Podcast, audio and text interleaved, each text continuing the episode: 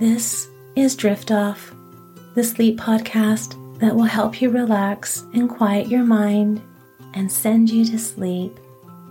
My friend, this is your quiet space for comfort where you can let go of the day and relax and drift off. I'm your host, Joanne, the voice that will tuck you in tonight. Tonight's episode is a story by Andrew Lang from his magic book called The Story of the Yara. I believe this was originally a Brazilian fairy tale that was later collected by Lang.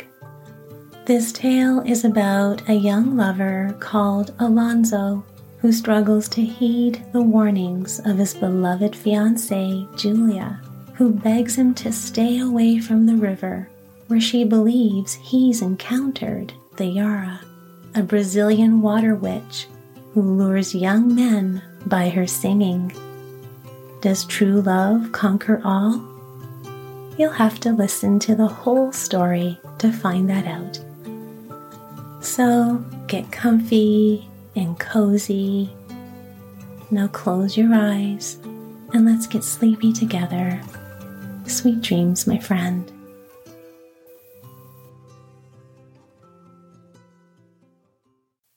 Down in the south, where the sun shines so hotly that everything and everybody sleeps all day, and even the great forest seems silent except early in the morning and late in the evening. Down in this country, there once lived a young man and a maiden. The girl had been born in the town and had scarcely ever left it. But the young man was a native of another country and had only come to the city near the great river because he could find no work to do where he was. A few months after his arrival, when the days were cooler and the people did not sleep so much as usual, a great feast was held a little way out of the town, and to this feast everyone flocked from thirty miles and more. Some walked and some rode. Some came in beautiful golden coaches but all had on splendid dresses of red or blue, while wreaths of flowers rested on their hair. It was the first time that this youth had been present on such an occasion, and he stood silently aside, watching the graceful dances and the pretty games played by the young people. And as he watched, he noticed one girl dressed in white with scarlet pomegranates in her hair, who seemed to him lovelier than all the rest. When the feast was over and the young man returned home, his manner was so strange that it drew the attention of all his friends through his work next day, the youth continued to see the girl's face, throwing the ball to her companions or threading her way between them as she danced. At night, sleep fled from him, and after tossing for hours on his bed, he would get up and plunge into a deep pool that lay a little way in the forest. This state of things went on for some weeks. Then, at last, chance favored him. One evening, as he was passing near the house where she lived, he saw her standing with her back to the wall, trying to beat off with her fan the attacks of a savage dog that was leaping at her throat. Alonso for such was his name, sprang forward and with one blow of his fist stretched the creature dead upon the road. He then helped the frightened and half fainting girl into the large cool veranda where her parents were sitting, and from that hour he was a welcome guest in the house, and it was not long before he was the promised husband of Julia. Every day, when his work was done, he used to go up to the house, half hidden among flowering plants and brilliant creepers, where hummingbirds darted from bush to bush, and parrots of all colors, red and green and gray, shrieked in chorus. There he would find the maiden waiting for him, and they would spend an hour or two under the stars, which looked so large and bright that you felt as if you could almost touch them. What did you do last night after you went home? suddenly asked the girl one evening. Just the same as I always do, answered he. It was too hot to go to sleep, so it was no use going to bed, and I walked straight to the forest and bathed in one of those deep, dark pools at the edge of the river.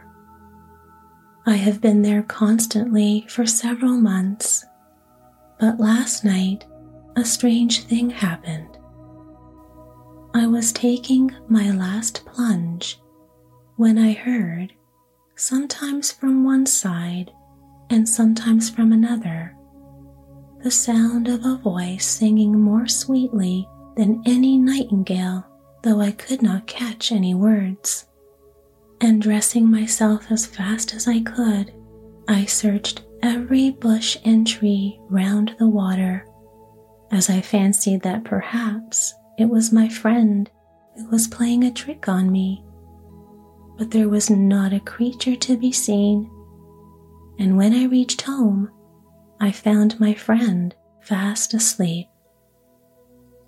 As Julia listened, her face grew deadly white and her body shivered as if with cold.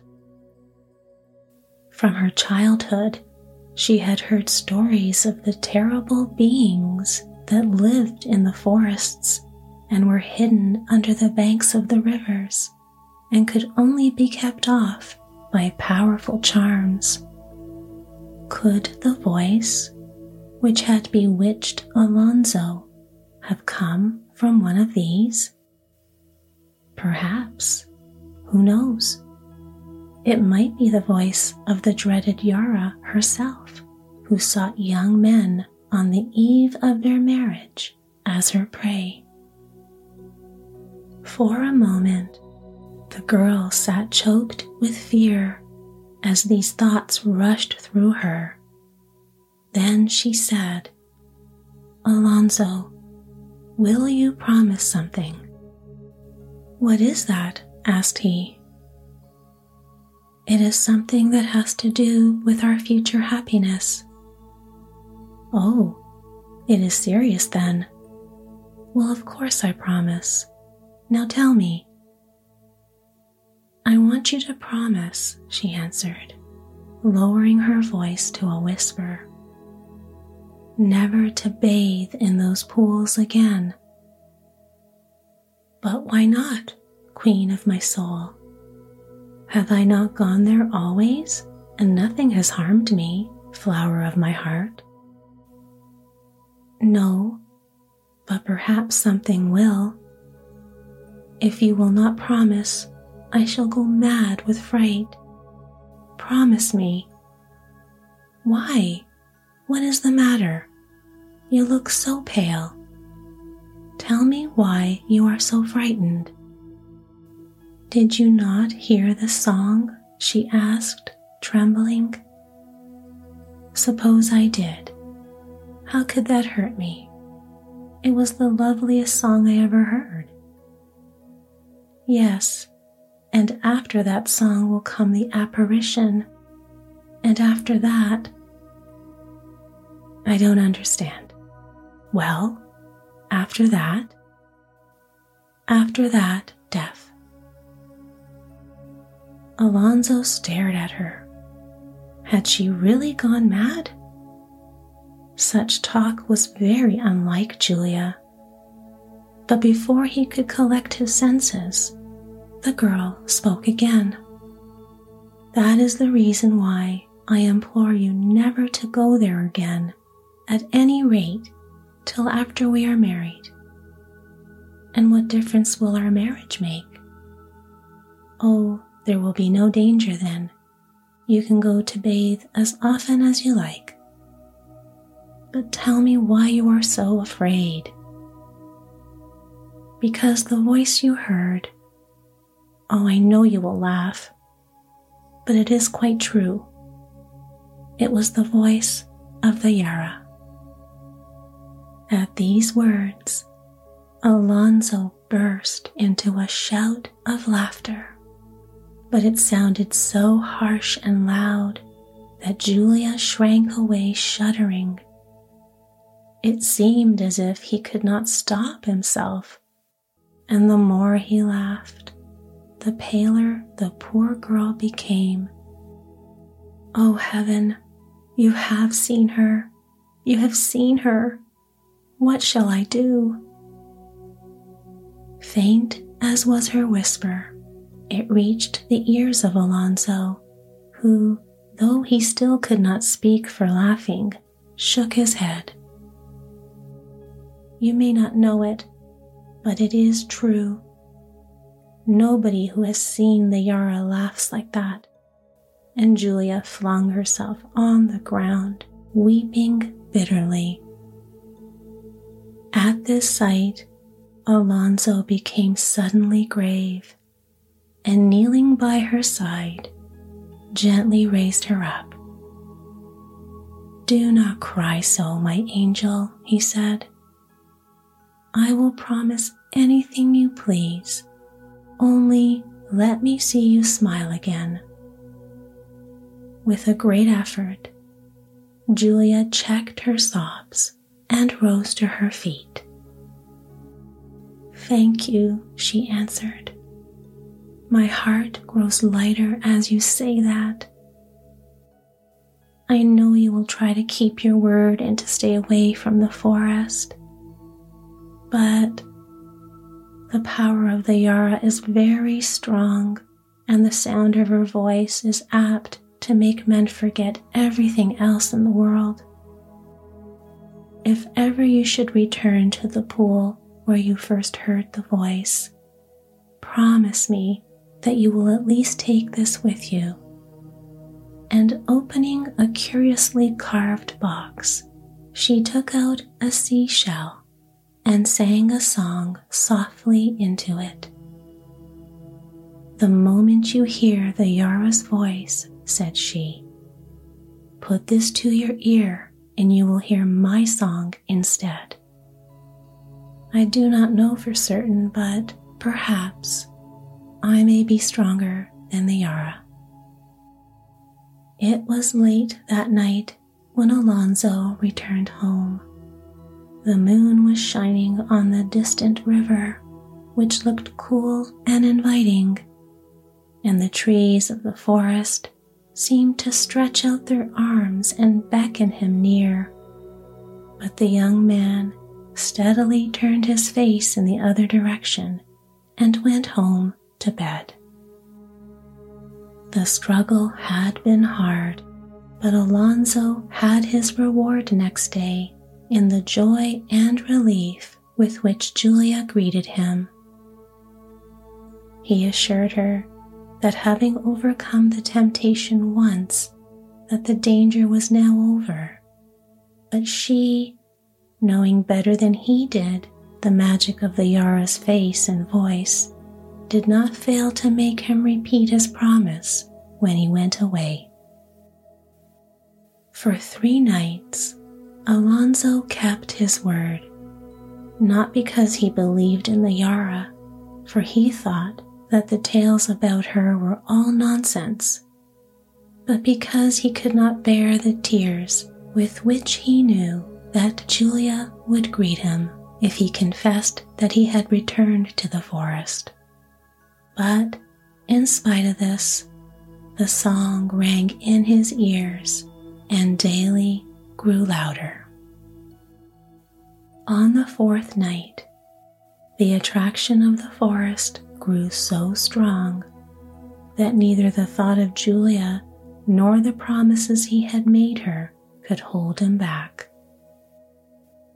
At eleven o'clock, he plunged into the cool darkness of the trees and took the path that led straight to the river. Yet, for the first time, he found that Julia's warnings, though he had laughed at her at the moment, had remained in his memory, and he glanced at the bushes with a certain sense of fear which was quite new to him.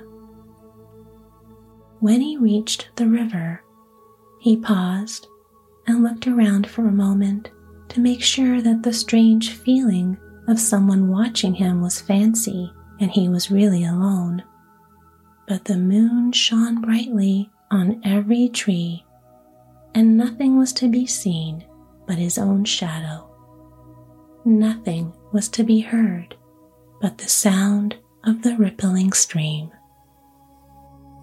He threw off his clothes and was just about to dive in headlong when something, he did not know what, suddenly caused him to look around.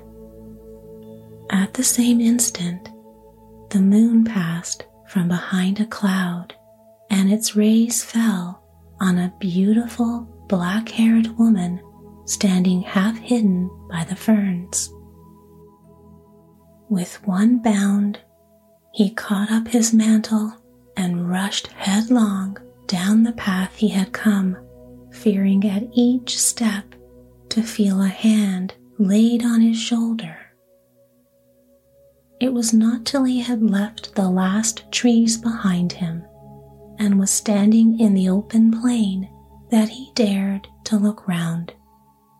And then he thought a figure in white was standing there waving her arms to and fro. This was enough.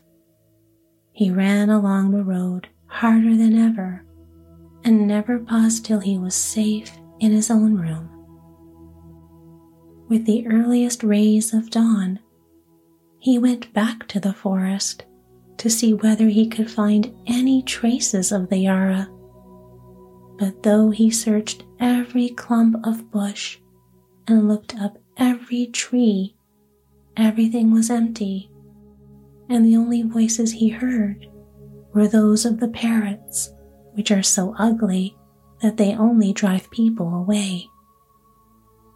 I think I must be mad, he said to himself, and have dreamt all that folly. And going back to the city, he began his daily work. But either that was harder than usual, or he must be ill, for he could not fix his mind upon it and everybody he came across during the day inquired if anything had happened to give him that white, frightened look. I must be feverish, he said to himself. After all, it is rather dangerous to take a cold bath when one is feeling so hot. Yet he knew, while he said it, that he was counting the hours for night to come that he might return to the forest. In the evening, he went as usual to the creeper covered house, but he had better have stayed away, as his face was so pale and his manner so strange that the poor girl saw that something terrible had occurred. Alonso, however, refused to answer any of her questions, and all she could get was a promise to hear everything the next day. On pretense of a violent headache, he left Julia much earlier than usual and hurried quickly home. Taking down a pistol, he loaded it and put it in his belt, and a little before midnight he stole out on the tips of his toes so as not to disturb nobody. Once outside, he hastened down the road which led to the forest. He did not stop till he reached the river pool, when holding the pistol in his hand, he looked about him at every little noise the falling of a leaf, the rustle of an animal in the bushes, the cry of a night bird. He sprang up and cocked his pistol in the direction of the sound. But though the moon still shone, he saw nothing, and by and by a kind of dreamy state seemed to steal over him as he leaned against a tree. How long he remained in this condition he could not have told, but suddenly he awoke with a start on hearing his name uttered softly. Who is that? he cried, standing upright instantly, but only an echo answered him. Then his eyes grew fascinated with the dark waters of the pool close to his feet, and he looked at it as if he could never look away. He gazed steadily into the depths for some minutes when he became aware that down in the darkness was a bright spark which got rapidly bigger and brighter. Again, that feeling of awful fear took possession of him, and he tried to turn his eyes from the pool, but it was no use. Something stronger than himself compelled him to keep them there. At last, the waters parted softly, and floating on the surface, he saw the beautiful woman whom he had fled from only a few nights before. He turned to run, but his feet were glued to the spot. She smiled at him and held out her arms, but as she did so, there came over him the remembrance of Julia as he had seen her a few hours earlier, and her warnings and fears for the very danger in which he now found himself. Meanwhile, the figure was always drawing nearer and nearer, and with a violent effort, Alonso shook off his stupor and taking aim at her shoulder, he pulled the trigger. The report awoke the sleeping echoes and was repeated all through the forest, but the figure smiled still and went on advancing. Again, Alonzo fired, and a second time the bullet whistled through the air and the figure advanced nearer. A moment more, and she would be at his side.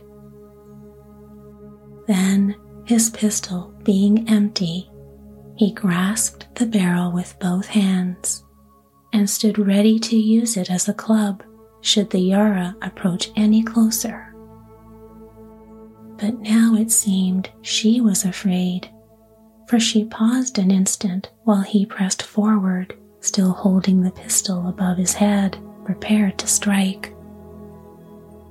In his excitement, he had forgotten the river, and it was not till the cold water touched his feet that he stood still by instinct.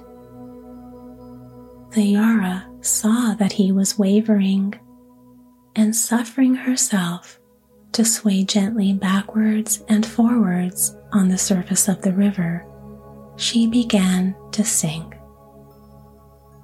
The song floated through the trees, now far and now near. No one could tell whence it came. The whole air seemed full of it. Alonso felt his senses going and his will failing. His arms dropped heavily to his side, but in falling, struck against the seashell, which, as he had promised Julia, he had always carried in his coat. His dim mind was just clear enough to remember what she had said, and with trembling fingers that were almost powerless to grasp, he drew it out. As he did so, the song grew sweeter and more tender than before, but he shut his ears to it and bent his head over the shell. Out of its depths arose the voice of Julia singing to him as she had sung when she gave him the shell. And though the notes sounded faint at first, they swelled louder and louder till the mist which had gathered about him was blown away. Then he raised his head, feeling that he had been through strange places where he could never wander any more, and he held himself erect and strong and looked about him. Nothing was to be seen but the shining of the river and the dark shadows of the trees. Nothing was to be heard but the chirping of the crickets as they darted through the night. Alonso made his way home, fell into his bed, and had the deepest, most restful sleep ever. A few weeks later, he and Julia were married and lived happily ever after.